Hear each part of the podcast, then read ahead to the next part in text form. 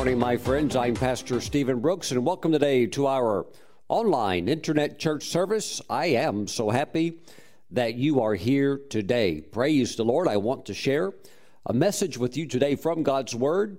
Before we do that, let's jump into Isaiah chapter 1 and let's receive first the tithes and offerings.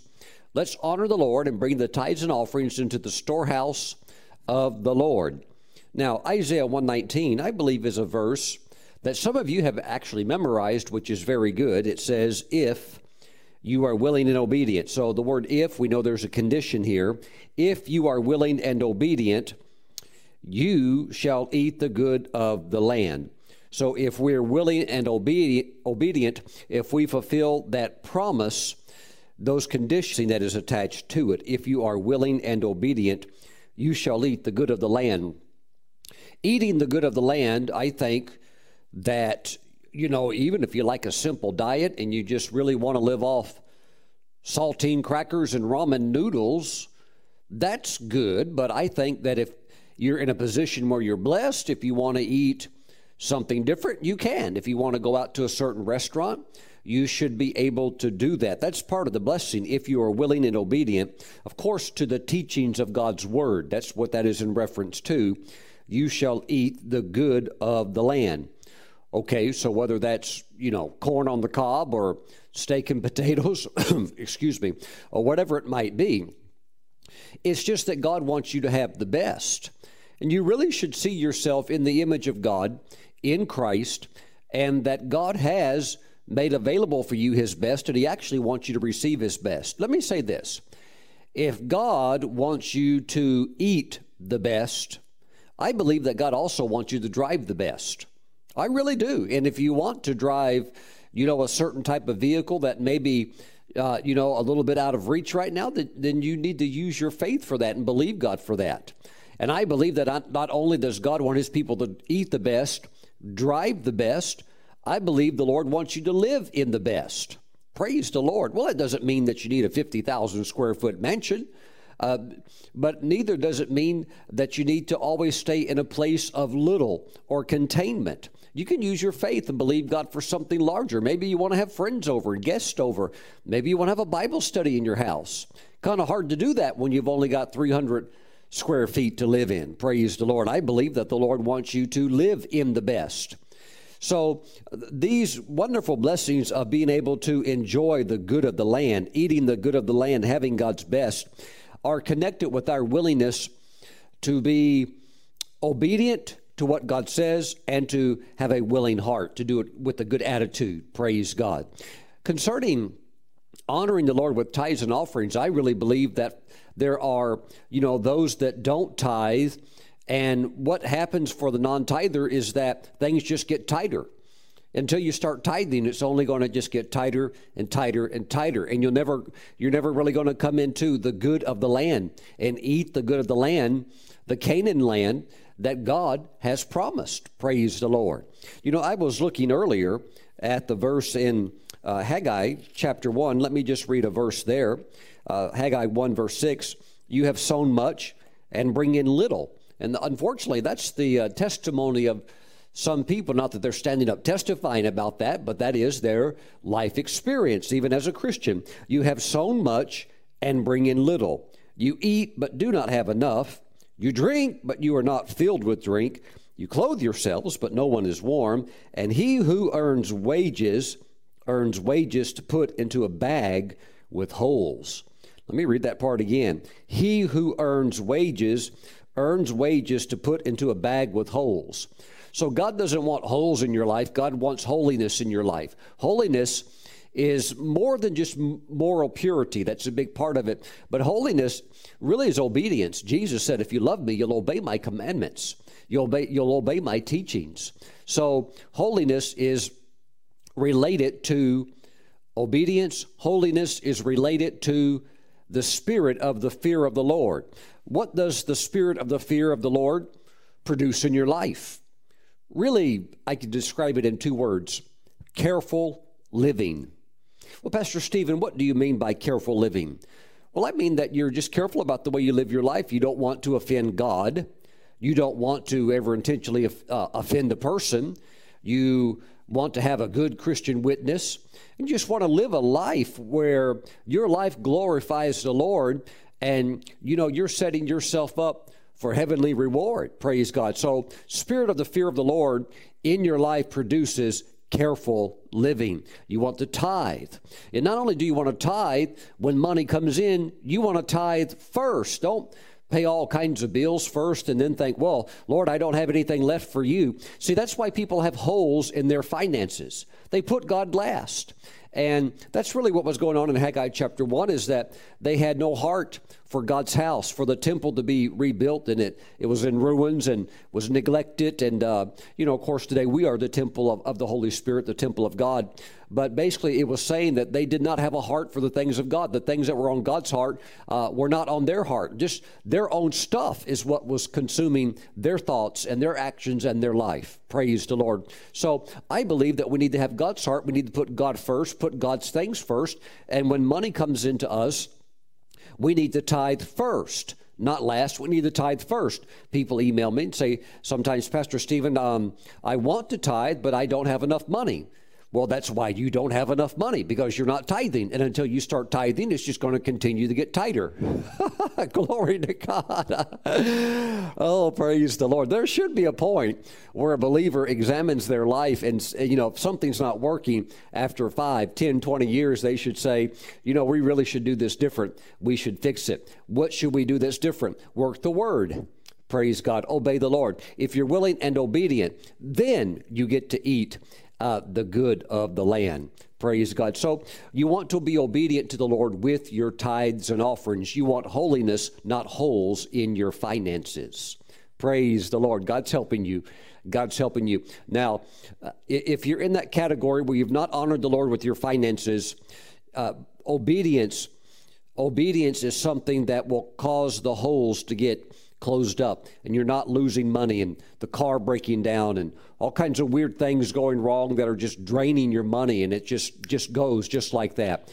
Not only uh, poor spending choices but just all kinds of unexpected bills popping up and you're always coming up short. Even if you have a good income still you're just it's just you're never in the overflow praise god so walk in obedience have a good heart, and you'll see God bless you. And you'll see the holiness of the Lord touch your finances. It's a very beautiful thing. Glory to God. Heavenly Father, I pray for your people as they honor you now by bringing the tithes and the offerings into the storehouse, that if there's any holes in their life where there's financial leakage, that it be fixed. We thank you, Father God, that the enemy cannot steal from them cannot take what rightfully belongs to them. We thank you, Father God, that I see your people eating the good of the land, driving the best, wearing the best, living in the best. Praise God. Father, we thank you. Your, your promises are amazing. We give you praise. We thank you, Father, in Jesus' name. Amen. Praise the Lord. Those of you that are mailing your tithes and offerings in to the ministry, please send them to Stephen Brooks International. P.O. Box 717, Moravian Falls, North Carolina. Our zip code here is 28654. Again, 28654. If you want to go online and bring the tithes and offerings in online, please visit the ministry website, stephenbrooks.org. There's a link called Tithes and Offerings, Sow and Reap on the homepage. You can click that and bring the tithes and offerings in. Praise the Lord and say, I'm blessed. Hallelujah. Make that be your confession. Say, I am blessed. Say this. Say, I eat the good of the land. Say, I drive the good of the land. Come on, some of you, you desire a better vehicle. Amen. This is how you get there through obedience. Amen. Say, I live in the good of the land. Woo, thank you, Lord Jesus. God really does want you to have His best. He's never, ever holding back from you this, this is very important. We must be obedient. We must work with God's principles. And when we do, God takes us to the top. Praise God. Now, today, let's go to 1 Corinthians chapter 10.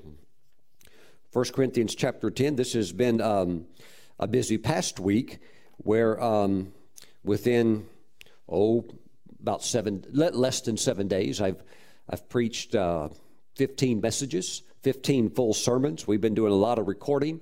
Uh, in the television studio, and it's really wonderful what the Lord is doing there.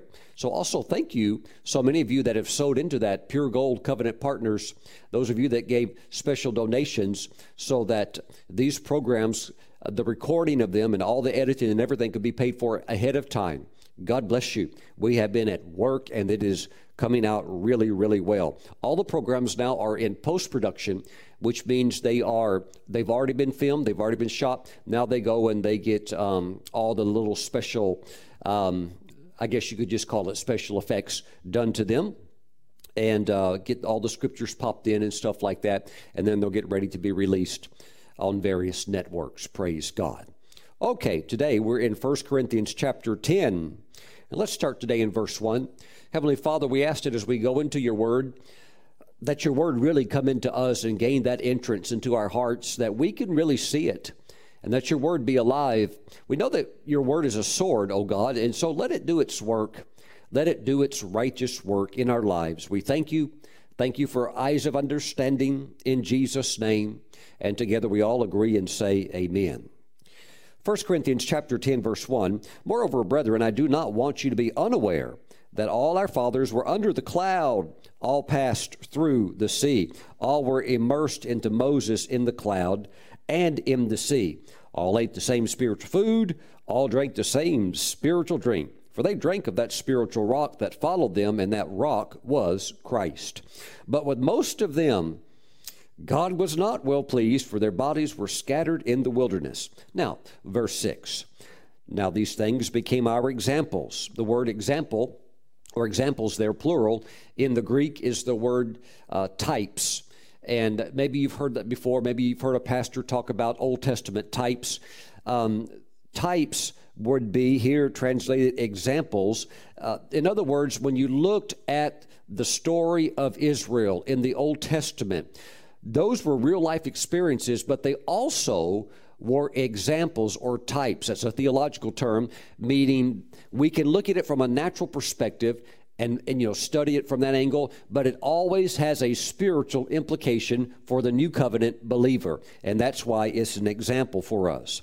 All of those events are examples for us, to the intent that we should not lust after evil things as they also lusted. And then, of course, uh, Paul goes through various verses here discovering uh, the various pitfalls that the children of Israel got tangled up in. Now, verse 11. Now, all these things happened to them as examples. Again, there's the word types, meaning an example or a figure that you can look at that and you can see how that can apply to your life today as a Christian. And they were written for our admonition.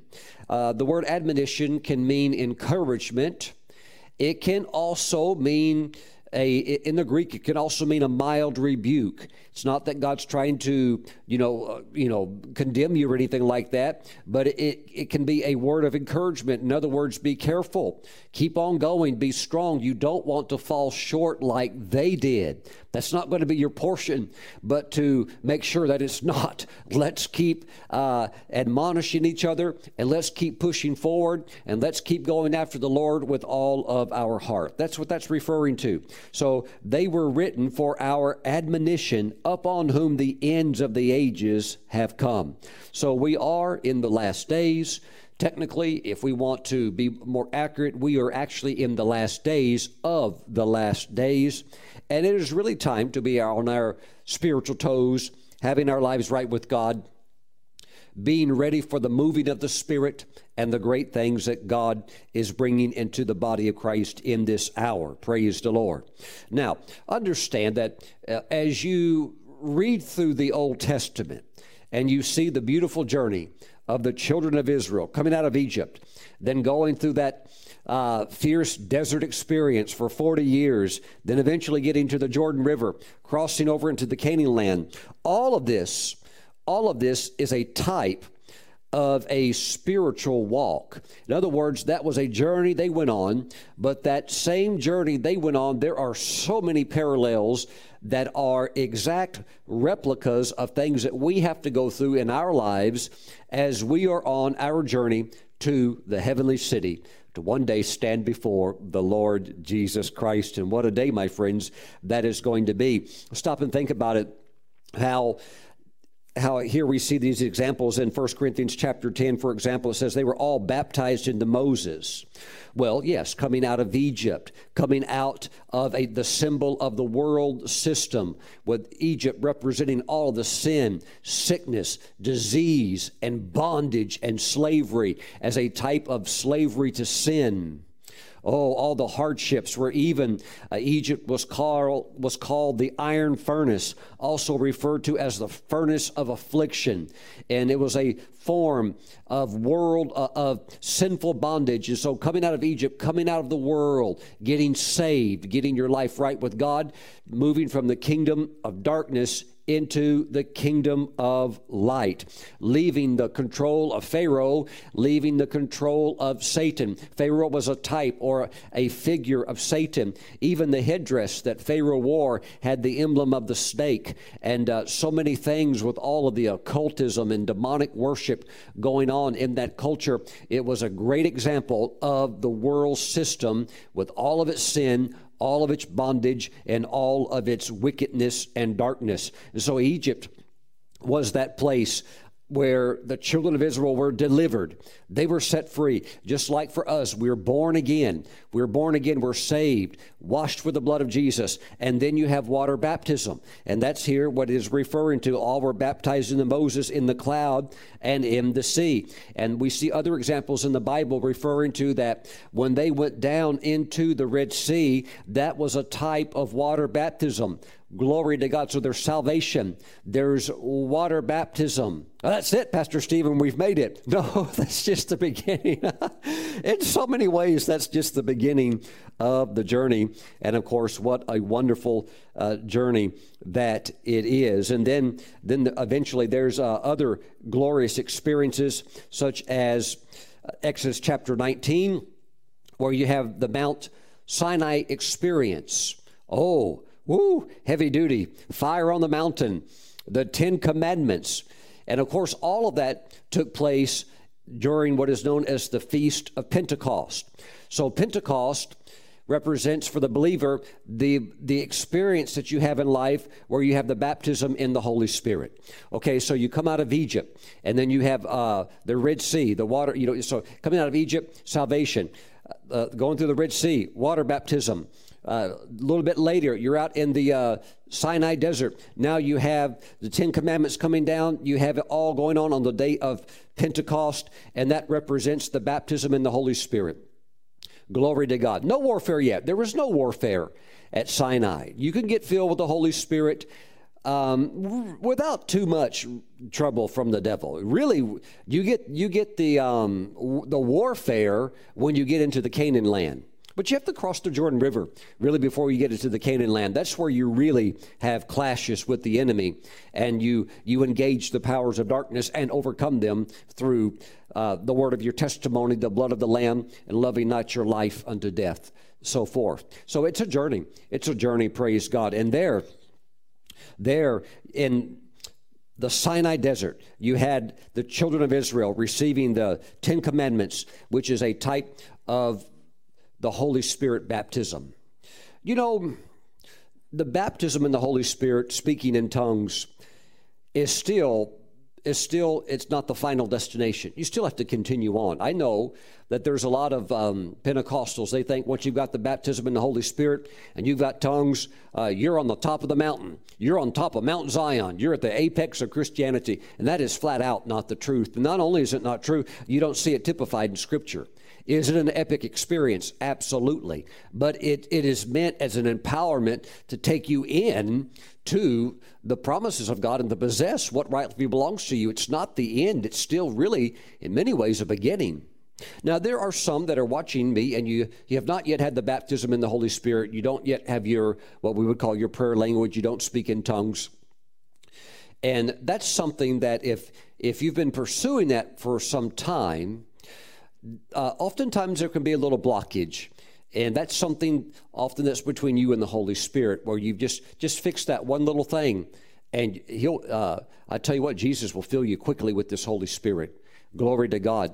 I got it very easy when I found out about it and I heard about it and you heard some teaching on it. I'm like, I want that. And so I went up, boom, got it. I mean, I, I'd been told for years and years that it was not of God. Those things didn't happen anymore. But the moment I did hear about it, and I, I tell you what, I wanted it. And I, I didn't really have anything in my heart holding me back from it. So I, I when, the, when the pastor laid hands on me, boom, just tongues started coming out of me. Uh, it, it was wonderful. It was, it was tremendous. But sometimes, you pray for people and uh, it's just not it's not kicking in. So usually if something like that's going on there's something they need to uh, get right with god. And sometimes it's just a small thing. I remember there was one man who was praying in his house and he said lord jesus i really want the baptism in your holy spirit. And he said i want you to fill me with your spirit. And the lord spoke to him and said free the bird this man had uh, a little while earlier, some uh, some weeks earlier, for whatever reason, had captured a wild bird and put it in a cage in his house, and he just liked he just liked having it there. I mean, this was a, bo- a bird though that's supposed to fly. It's a you know, it's like a raptor or something like that, and he had caged this beautiful bird, and the bird's sad and sitting in, in the cage, this majestic creature, and it's sitting there, and so so this man, you know, again, he was saying, you know, Lord I want the baptism in your Holy Spirit. And the Lord spoke to him and said, Free the bird. And he did. He went over and he took the cage, put it by the window, opened up the cage, the bird flew out. And the moment, my friends, the moment he released the bird, Jesus baptized in the Holy Spirit, he started talking in tongues right there on the spot. So sometimes there's just something little. Sometimes there's something little. How can, how can you get freedom if you're holding something else captive? So sometimes there's just something small. Get that right with the Lord, and the Lord's, uh, as soon as you're ready, trust me, He's ready. This is not like something you have to wait and tarry. That's, that's the old time Pentecostal circles where you had to tarry for weeks and years, and then maybe he'd give it to you. Uh, that, that was a flawed doctrine. We now know that's not true. And I, I, thank the Lord that that was something I was able to skip over. By the time I was in Pentecost, I'd already, already learned that, you know, that was like early 1900s. But uh, today, if you want it, you can get it. I mean, you can get fast too. If you, as soon as you've got the faith for it and you know it's in the Word, boom, glory to God. I, I've had a lot of people tell me they've been filled with the Spirit just in their own prayer time, just hanging out with the Lord, just kept getting closer to the Lord, and tongues just start coming out. Praise the Lord. So let that let that be something you're going to need it. It is is it the ultimate? It's really good, but no, it's not the ultimate. But I will say this: I don't really I don't, I don't even know if you can reach the top of the mountain without the empowerment of the Holy Spirit through what we know as the baptism in the Holy Spirit. You may do some wonderful things and make an impact, but without the baptism in the Holy Spirit, uh, there's just there's going to be elements of God's goodness you cannot navigate into you're really going to need the Holy Spirit. So if you have not yet had that infilling, be sure to seek the Lord for it, and you can get it. Now, that is a gift I have of laying hands on people, and they receive very, very easy. Um, but you know, I, I, can't, I can't be everywhere. So. Um, uh, you know that's something if you really want it you between you and the lord you just talk it over you can have it praise god glory glory to god so you have salvation leaving egypt water baptism going down into the Red Sea, popping up on the other side. Bye bye, Egypt. It's wonderful. But remember, they're out of Egypt, but Egypt is not yet out of them. That was a major problem. That's why they had 40 years extended, uh, extended uh, time in the in the wilderness. Praise God. And then, of course, Exodus chapter 19, Mount Sinai experience, all going on on Pentecost. That represents the baptism in the Holy Spirit. But on we go. On we go. We have to get to something special. Uh, of course, as we're getting up to that moment when the Spirit takes us to the Jordan River. See, here's the thing. You, you back then just couldn't go when you wanted to go. You had to follow the cloud by day. The cloud is providing what we would call basically air conditioning. Because you've ever been out in the uh, uh, even even southern Israel, the Negev, smoking hot. You know, just all desert. Much less the Sinai which is a completely um, different area. Uh, you know, it, it, easily 140 degrees Fahrenheit. So you definitely want to stay under the cloud. It's not like you could just hit out on your own. You'd probably die. So you have to follow the cloud during the day. You have to follow the fire by night. So it's not like you can just rush through this because you're on uh, you're kind of you're you know God's working with you and you're you're following the Lord and He's working uh, trying to get you free and stuff like that. This is a process, so you just can't show up at the Jordan River say I'm ready to go in. The Holy Spirit really takes you there. That's why 1 Corinthians 10, looking back, all of those things were written as examples for us. It's all for our admonition. Why? We are on a similar journey to go into the maturity of Christ, where His image is in us as a mature believer. Praise the Lord. Glory to God. It's very, very exciting. And of course, the Israelites, they fumbled the ball. They fumbled the ball often during the wilderness testings. We see that. We see that, unfortunately, mentioned uh, in Numbers chapter 14, verse 22. Uh, it's not really unfortunate that it's uh, mentioned. I'm very glad it's mentioned. It's unfortunate that it happened because it didn't. It didn't have to. Neither does it have to happen to us, which is why we can read their flops, their fumbles, and think, okay, I am not going to do that. I'm not going to let that happen in my life. That will not befall me. Numbers 14, verse 22 because all these men who have seen my glory, and the signs which I did in Egypt and in the wilderness, and have put me to the test now these ten times, and have not heeded my voice, they certainly shall not see the land of which I swore to their fathers, nor shall any of those who rejected me see it. Praise the Lord. There listed in Scripture are ten times where the Israelites completely blew it. And it says here that they have put me to the test now these 10 times and have not heeded my voice. There were 10 direct times they were tested, and guess what? They failed 100%. Now, it's good if you pass with 100%, but if you're failing with 100%, you know what? That's the group that never got to the Jordan. By the time the young people got there, the old ones were all dead. God wanted them to pass off the scene because of their unbelief, but they had failed major tests 10 times. What I'm going to try to do in the coming weeks is teach what those 10 major failures were. Why are you going to do that, Pastor Stephen? That's the Old Testament. I'm going to do it because I don't want you to fail on any of them because what they went through you will not go through your Christian journey without encountering the same 10 tests. Woo! That's why we need to study the Old Testament. Hallelujah. what they went through, the journey of Israel, very much correlates, parallels the spiritual journey of the believer. And they failed 10 major tests. May you pass all 10 and say bye bye to the wilderness experience. Lord, we give you praise today.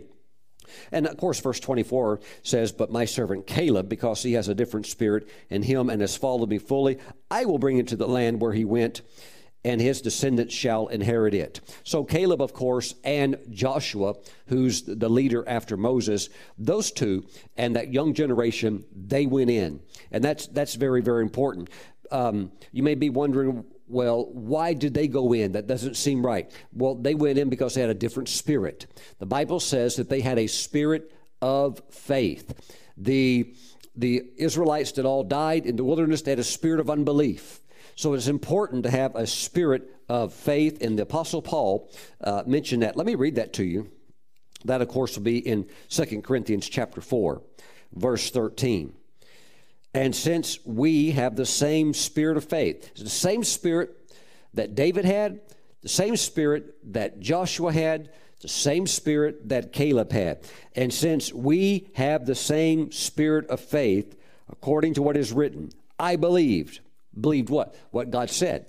I believed, and therefore I spoke. We also believe, and therefore speak.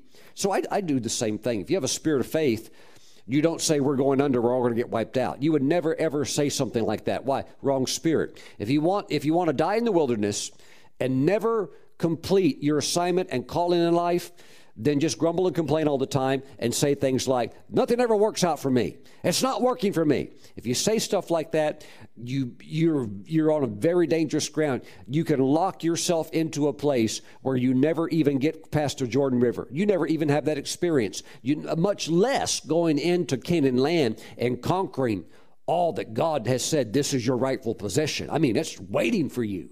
Woo, glory to God. So if you want to get out of the wilderness, you are going to absolutely have to have a spirit of faith that says, I'm blessed. Greater is he that's in me than he that's in the world. And I'm going over, and God is with me, and great things are taking place in my life. Praise God. And you have to you have to believe it. And if you believe it, according to what the Apostle Paul said, you'll also speak it. You'll say it. You'll say it. And that's not being arrogant or proud. That's being biblical. That's being biblical. Because I, I say things like, I'm not getting sick. I'm not getting sick. The only times I get sick, or if I do something silly, and I push myself too hard. And oftentimes, if I'm about to make a mistake like that, Kelly will say, Stephen, you, you're working too hard. You're pushing your body too hard. And sometimes I've done that. I've run myself down, uh, too much ministry work and trying to do different things of work. And then I'd get sick, you know, get my, my immune system weak and catch a cold or something like that. Then I have to turn around and repent. And of course, when I do repent, usually the cold is over with within not three weeks, usually uh, three days, three days, maybe max Praise God. But even still, I don't even like having a cold for three days. I mean, who likes having their nose stopped up? Who likes being sick? Who likes going to the toilet and throwing up? I don't think there's anything fun about vomiting. So um, I, am just not into sickness. So I just I just believe, and therefore, because I do, I speak that that God is my healer. He is my healer, and not only that, He can keep me from getting sick in the first place. After all, He said, I will not put on you the sicknesses and the diseases that I put on the Egyptians. I will not put them on you when you serve me. He said, I'll bless your food, your drink, your water. Woo, hallelujah. So that's my confession. I'm in health. I'm staying in health and I'm walking in health, walking in prosperity, walking in the goodness of the land. Hallelujah. Enjoying the Lord, and it's only getting better. Getting people saved, getting people filled with the Holy Spirit, on, uh, on fire for God, uh, in love with the Lord, and have no plans ever on backsliding. Hallelujah. We'll never do it. Glory to God. That's my confession. That is my confession. I'll serve the days, I'll serve the Lord all the days of my life. Hallelujah. What is all this, Pastor Stephen? Spirit of faith. Spirit of faith. You have to have it. If you want to cross the Jordan, you will have to have it. Woo! Thank you, Lord Jesus. Glory to God. Let me let me show you uh, share you uh, something with you this morning. I'm excited. Um, I'm trying I'm trying to say a hundred things within a, a very short period of time. Um, Ephesians chapter three. I want to show this to you. This is a bonus. I'm going to give you a bonus this morning. Praise God. Ephesians chapter 3, verse 20. It says, Now to him who is able to do exceedingly abundantly. Let me read that again. Now to him who is able to do exceedingly abundantly above all that we dare ask or think or imagine according to the power that works in us. Powerful, powerful, powerful. God is able to do above and beyond, exceedingly above and beyond, all that you could dare ask or think or imagine. How does He do it? He does it according to the power that works in you. Have you ever wondered what that is? What is this power that works in you that allows God to do above and beyond, how can we say, your wildest dreams? What is it? What is the power? Because it's according to the power that works in you. What is that? It's the spirit of faith. It is the spirit of faith. And when you have a spirit of faith that you're going over, God will not only put you over, He'll put you over in special, unique ways. You believe for something special, you have the spirit of faith. Oftentimes it manifests and it's even better than what you could have even thought or imagined. And I had something happen this past week that I think it was 14 years ago, I held a picture in my hand and I said, One day this will be a reality. And I thought, that would be wild for that to happen. I mean, I thought for that to happen would be would be epic. And I held the picture in my hand and I said, one day this is going to be a reality in my life. And guess what? This past week, it was it happened it happened. And it's one of those things where you just stop and you think, God does above and beyond even. And he does all this through the spirit of faith that works in you because I never doubted that he would do it. Did it take a while? Yep. Took about 14 years. But was it worth it? Yes, because when it actually happened, it was it was even better than what the picture was. I thought this would be the highest that I could ever desire. And what actually happened was just it, it was it was beyond that. It was literally beyond that. I tell you what, this verse is true. Now, to him who was able to do exceedingly abundantly above and uh, above all that you could dare ask, imagine, or think, according to the power that works in you. That power working in you is the spirit of faith. The spirit of faith. You're going to have to be like Joshua and Caleb. Um, I, am going to need to break it to some of you. Maybe there's some young believers that are watching. you have only been a Christian for a young time. There are, there are a lot of doubters and pouters and do withouters in the church. Are they saved? Yes. Do they love Jesus? Yes. Do they believe the Bible is true? Yes. Do they act like it? Sometimes absolutely not. And sometimes they they say things that are just loaded. They're they're loaded with unbelief. Just loaded with unbelief. And and it's it's not like they're using profanity or cursing, but in some ways it can be just as grievous uh, because it really, it really speaks low of what Jesus accomplished for us at Calvary with just um, real, real, um, real negative talk, real negative talk. That's why so many of them perished in the wilderness. That's why so many believers never have victory and they never get over into the good blessings that God has for them. Why? Just negative, horrible, doubting, pouting, talking. It, and it's, it's awful. And so you're going to have to seek out those that have not the spirit of doubt, but the spirit of Joshua and Caleb, the spirit of faith. Why? Those are the ones that go in. Not only go in, go in and conquer. Woohoo! Glory to God. Hallelujah. Hallelujah. Now say this say, I have the spirit of faith. Say, I have the spirit of faith. Praise the Lord. That's just, that's just something a little extra I wanted to give to you today. All right, let's go to Joshua chapter 3. Let's get on over to that Jordan River. Praise the Lord. Joshua chapter 3, verse 14. And it says, So it was when the people set out from their camp to cross over the Jordan with the priest bearing the ark of the covenant before the people and as those who bore the ark came to the Jordan, and the feet of the priest who bore the ark dipped in the edge of the water, for the Jordan overflows all its banks during the whole time of harvest. So uh, let me just take a little break there just for a moment. When you go to Israel today, and I'm not even going to say if you ever go, you will go. Praise God. And if you believe that with the spirit of faith, say, Yes, I will. Because every believer, I believe, needs to go at least at least once in their life. And by God's grace, may you go many times more. But when you go to the Jordan River, uh, you know, when you first see it, you, you might be a little bit, how can we say, unimpressed. You, you think this is it? All of these great stories and grandiose, uh, you know, things I have in my mind about the Jordan River, and you, you maybe you see it. I remember the first time I saw it, uh, and when the tour guide said, "There it is, right there," and uh, it was so narrow and so shallow, you could almost you could almost jump across it. I, I, I couldn't jump all the way. I wouldn't want to try because I knew I'd land in the water. But yeah, there are some places that are like that. Why is it like that today when here in the Bible that you see that it would just flood and be an impassable, you know, river?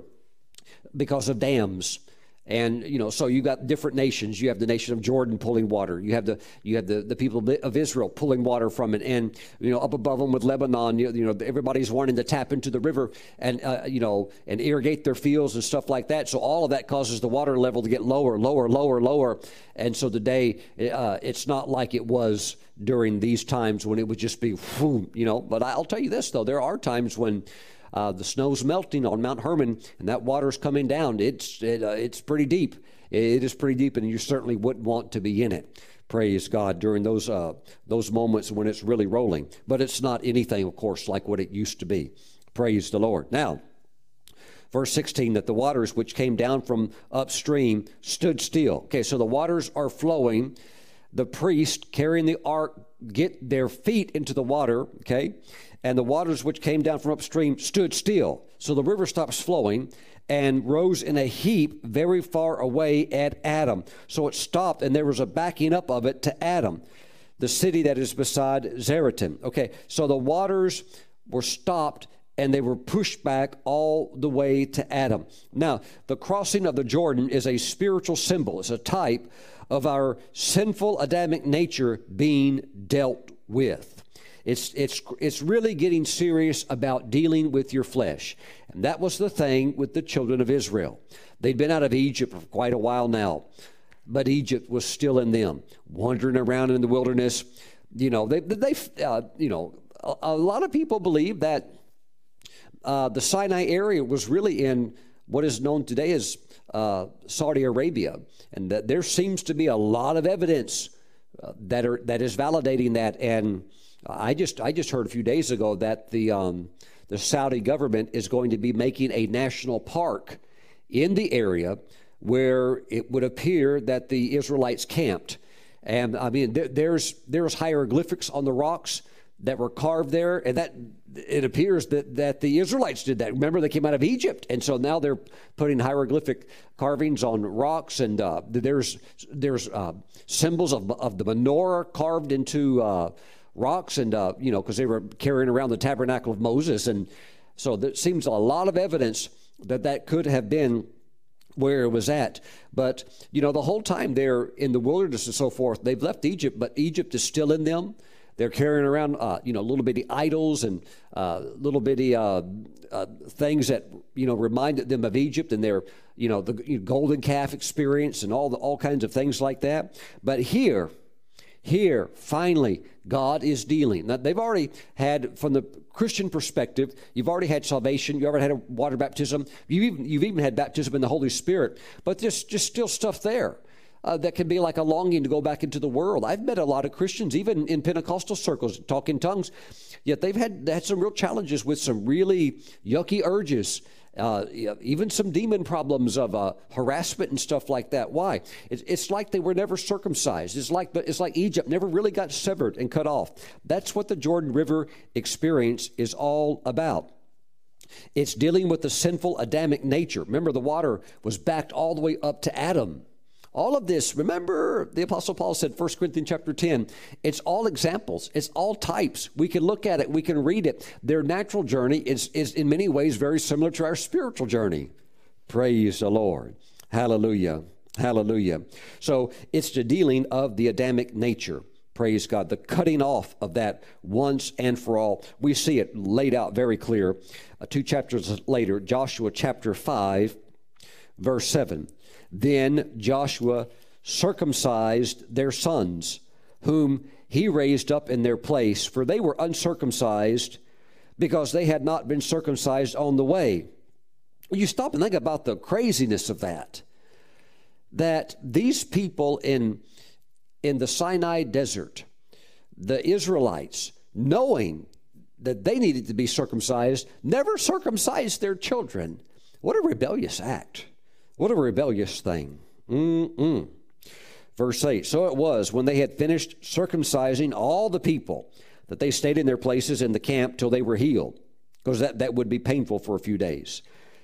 Verse 9 Then the Lord said to Joshua, This day I have rolled away the reproach of Egypt from you. Therefore they called, therefore the excuse me, the name of that place is called Gilgal to this day, the rolling away of the reproach the rolling away of the reproach, finally cutting it off, finally cutting it off. And this deals with the, the foreskin of the flesh being cut off with the sword of circumcision. Well, they used flint knives, but we, we can understand the power of the word to work in our lives. And really, this relates to Romans chapter 6, verse 6. I think we need to take a look at that knowing this, that our old man, see, that's the Adamic nature, our old man was crucified with him, that the body of sin might be done away with, that we should no longer be slaves of sin. Verse 18, and having been set free from sin, you become slaves of righteousness. So the Jordan River experience is really the backing up of the waters to Adam, finally dealing with the sin nature, with the reproach of Egypt, that this weird longing to want to go back, still, you know, having something in your heart that wants to tinker around with something sinfully dangerous. Even though you're a believer, baptized in the Spirit, you still have these some of these issues. It's finally dealing with that and cutting that. Glory to God. That's that Romans 6 6 experience where it says, knowing this where you where you know you're having encounters with the with, with the sword of circumcision and it works in your life. It's cutting in your life. I want to talk a little bit more about that in just a moment. But we also have the uh, the same experience mentioned for us in Galatians chapter two, verse twenty. I have been crucified with Christ. See, that is the Jordan River experience. That's the circumcision at the Jordan. I have been crucified with Christ. It is no longer I who live. So you, you have to get like that. There's a lot of Christians, they love the Lord. I know a lot of spirit filled believers, they love the Lord, but they're going to live for themselves. They love the Lord, they want to try to do the Lord's will some, but it's really all about me. And until they deal with that, you cannot cross that river and go into that promised land. You can see it. You're real close, you can see it, but you can't go in. Glory to God. I have been crucified with Christ. It is no longer I who live, but Christ lives in me. And the life which I now live in the flesh, I live by faith in the Son of God, who loved me and gave himself for me. Praise the Lord. Praise be unto the Lord forever. No more wanting to go back to the world. Done with it, finished with it. There's nothing out there that you have any interest in. You don't want to be drunk. You don't want to be immoral. You don't want to be a liar. You don't want to take bribes. You don't want to be a cheater. You don't want to hear, hear dirty jokes. You don't want to you, you don't want to be engaged in crude behavior. You just want to live for the Lord. You are consumed in Christ and with the things of Christ. You're dead to the world. That, my friends, is the circumcision, the cutting off of the foreskin of the flesh of your heart. You just say, I'm done with all of it. Done with it. Glory to God forever. 2 Timothy chapter 4, verse 10. The Apostle Paul writing said, For Demas has forsaken me, having loved this present world, and has left and departed for Thessalonica. Demas serving serving Paul. What a privilege. You're serving Paul, the apostle, who wrote 13 books in the New Testament. And you just bail out and leave. You, you, you had a door like that. You had a you had a, you had favor and honor to serve Paul, and he left. Why? He he never he never had the Jordan River experience. Demas Demas never dealt with something in his heart where he just cut that stuff of whatever that pool would be. Never dealt with it. Believer, you know, you know, speak in tongues, work in miracles, watch Paul do miracles. Still bailed out, and Demas went back into the world. Mm. For Demas has forsaken me, having loved this present world. Well, I'm sure he wishes he hadn't done that now because his life is very short, just like yours and mine. And even if you live to be 120, it's just like a vapor. It's over with before you know it. Glory to God. You need to live for the Lord. There's something out there in the world that you need. There's no sin. See, here's the enticement of sin sin basically says, I can offer you more pleasure than what God can. And it's an absolute it's a, it, it's, a, it, it's a lunatic lie. It's a lie. Praise God forever. If you've never had the circumcision moment, that, that needs to be something where, like Paul said, Romans 6 6, knowing this, well, you really know that I'm done. I'm, I'm fed up and finished with monkeying around and messing around with the world. And you begin to have what I call flaming sword of circumcision encounters with the Lord. Mm, glory, glory. With a sword of circumcision begins to cut the flesh of foreskin off of your heart. And suddenly, it could be things that you've been doing as a believer, as a tongue talking, spirit filled believer. Could be things that you've been doing for 30 or 40 years, and the Lord opens your eyes and you see that that's inappropriate behavior and you're like, Dear Lord, I've never seen that before. It could be something right beneath your nose, and you're like, I never noticed that before. What's going on? The sword is cutting, and God's saying, You need to deal with this once and for all. Let's cut this thing. Let's get this off. Let's get you across the Jordan. Let's get you into the promised land, and you start possessing what rightfully belongs to you. Glory to God. And that, it, sometimes it can be things that we've done that maybe we haven't even noticed. Maybe we did notice, but we just never dealt with it. Sometimes, maybe some things, it's like you can't even see it. But that flaming sword of circumcision shows up, and that's how you know you're having Jordan moments and you're about to go over because God's cutting. God says, deal with this and let's cut this off and just drop this forever. You'll be free, free from it for the rest of your life. Glory to God. Glory to God. Glory to God. Thank you, Lord Jesus. And He's cutting.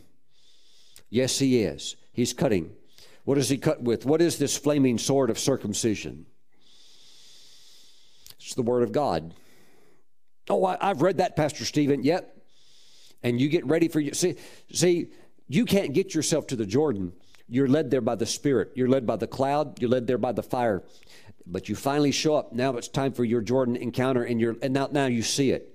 Now you see it, and God says says get get the knife, get the sword, get it sharp. We're going to deal with this now. What happens? The reproach of Egypt is cut, and there is something in your heart that says, "I'm done. I am absolutely totally done with it now forever." It's a glorious experience. What's next? You go across the Jordan and into the promised land. Hallelujah. Oh, when we get there, Pastor Stephen, now, now it's a wrap. Now it's all over with. No, that's that's when warfare begins. Because you're going to possess, and the enemy is already terrified of you, but they'll put up a fight. That's okay. Boom. You go in by faith and you take it, and you take it, and you take it, and you just keep taking pro- the promises, walking in the promised land. Oh, that means we've got it all now, Pastor Stephen. No, no, not till you get to Zion and you go to the top.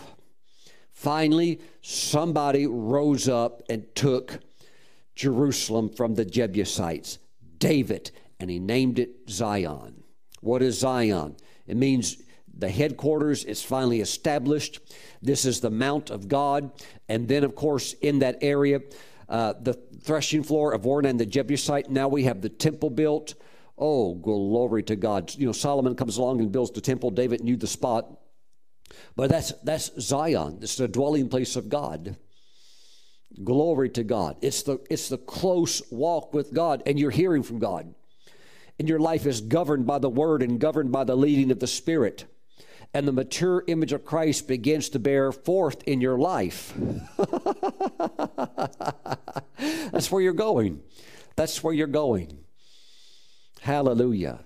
You're going up to the mountain of God. You're going up to Zion. Praise the Lord. Hallelujah. I want to pray for you. Heavenly Father, pray for your people. I, I see over many in the Spirit the flaming sword of circumcision ready to work, ready to work, ready to cut.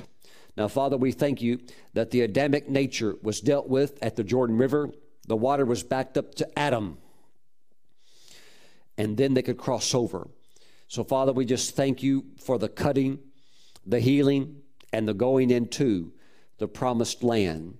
Any stronghold, Father, anything of Egypt, any type of demonic hook in your people, let it be taken out by your Spirit. Let it be taken out by your Spirit right now in Jesus' name. The sword, this is the word.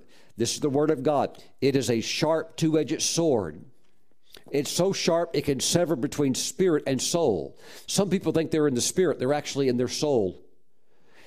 The word severs that. It is so sharp and precise, and it cuts. Cuts what? Cuts the flesh out. Cuts the flesh off. It allows you to see it, first of all. That's the job of the Holy Spirit. And then that sword just cuts. Glory to God. And when that happens, just lay out and say, God, go to work. Lord, I, you know, I, I can't really do this. It's something you have to do, Lord, but Lord, I give you full permission. Do your surgical work and cut this thing out of my life. May it never have a hook or a pull in my life ever again for your glory. Thank you, Lord Jesus. You go free today. You go free today. May you have your Jordan encounter with the flaming sword of circumcision and may every promise that God has for you, may in your lifetime, may you fulfill every promise. May you take every inheritance that He has rightfully said, This is yours. You don't have to take everything under the sun. All you have to do is take what rightfully belongs to you and complete your assignment and rise into the things of the Lord. Glory to God. Don't tinker around with your calling. Don't tinker around with, don't play around with your life assignment. It is sacred. You don't get a second do over. It says in Ecclesiastes, where a tree falls, there it lies. Trees representing the human life. When your life is over, it's over. You can't say, oh, now that I realize this is all really important, let's go back and do it again. No, it doesn't work like that. Reincarnation is a lie. It's not true. It's not true. It's not true. It's once and done. There's a lot of people that wish they could get a second take, but you can't. You need to live for the Lord and go all out for the Lord. You'll be so glad you did when it's all said and done. When you're in your old age and you're beginning to get to the final days, you will be so glad that you went all out for the Lord. You'll be so glad. The, the, the man that they called the empire builder, Cecil Rhodes, who had northern and southern Rhodesia, he kind of named it after himself. It's modern day Zimbabwe. But with all of this massive wealth and resources that he had, uh, you know, developed and, but just, you know, they called him the empire builder, all of his mega, mega, mega wealth. At the end of his life, one day he looked at a man in the corner. That man was William Booth, the founder of the Salvation Army. And in his own old age, Cecil Rhodes looked at William Booth and said, I'd give everything if my life could have been like his. If I could have the peace that that man has, I'd give everything. But see, you have to think about what will the end result will be. If you continue on the journey that you're continuing right now and it's wrong, what will be the end result of that? Do you want to end up at the end of your life stuck in that place where that road will take you, or do you want to live for the Lord? live your life for the Lord, and you get to the end of that path, and you'll be so happy, so happy, so happy. Glory to God. The choice is yours. Let the Lord work on your heart today. Father, I pray for your people that the flaming sword of circumcision have freedom, have freedom to cut. We thank you, Father God. We thank you in the name of Jesus I see your people going into the Canaan land, possessing every promise you have for them with joy, with joy. Walking in the spirit of the fear of the Lord, careful living. Father, we give you praise. We worship you. Bless your people in Jesus' name. Amen. Praise God. Let's take Holy Communion together. If you're a Christian, you're a believer, please let us take communion together. Praise the Lord. When we do this, the Lord is here with us. He's among us. And of course, when He's among us, He's speaking to our hearts. He's working in our lives. The Holy Spirit's working. The sword of the Lord is working. The sword of circumcision is working. All kinds of good things are taking place. Hallelujah. Please take some unleavened bread and some grape juice. Let's pray. Heavenly Father, we thank you for the bread, for the juice. We bless it. We consecrate it. We thank you. This is now the flesh and the blood of Christ, our Savior, our Lord.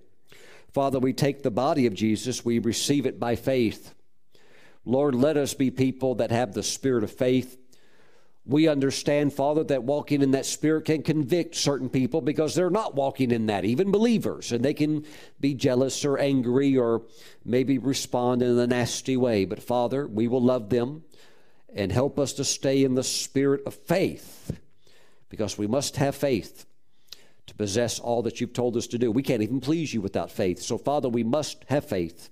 Strengthen our faith, O God, as we receive the body of Christ. In Jesus' name. Let's receive.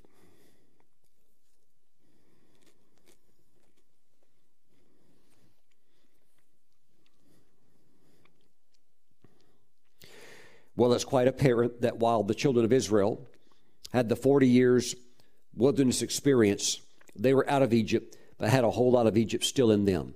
But at Jordan, it was dealt with. The Lord even said, Today I've rolled that reproach off of you. Praise God. Today, if, if, that, if that's something that's speaking to you, although you're saved, washed with the blood of Jesus, water baptized, filled with the Spirit, there may be some things that have still maybe been a little bit of a fish hook, wanting to pull you back to the world system, back to Egypt.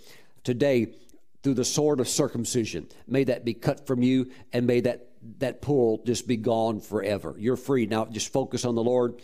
Keep pursuing the Lord. Amen. Father, we thank you for the blood of Jesus. We receive your very best in Jesus' name. Amen. Let's receive. Praise God forever. Meditate on the blessings that God has shown you that this is for you. I mean, when there's something that moves your heart, you're like, God, I believe you're going to do that for me. Meditate on those things. See yourself possessing that. See yourself coming into that. You're, you can use your faith for that. You can use your faith for more than just salvation, more than just being filled with the Spirit. Use your faith to come into the blessings of the Lord. Amen. I see you doing that. The spirit of faith, the spirit of Joshua and Caleb in your heart. Father, bless your people in Jesus' name. Amen. My friends, thanks for watching today. I'll see you back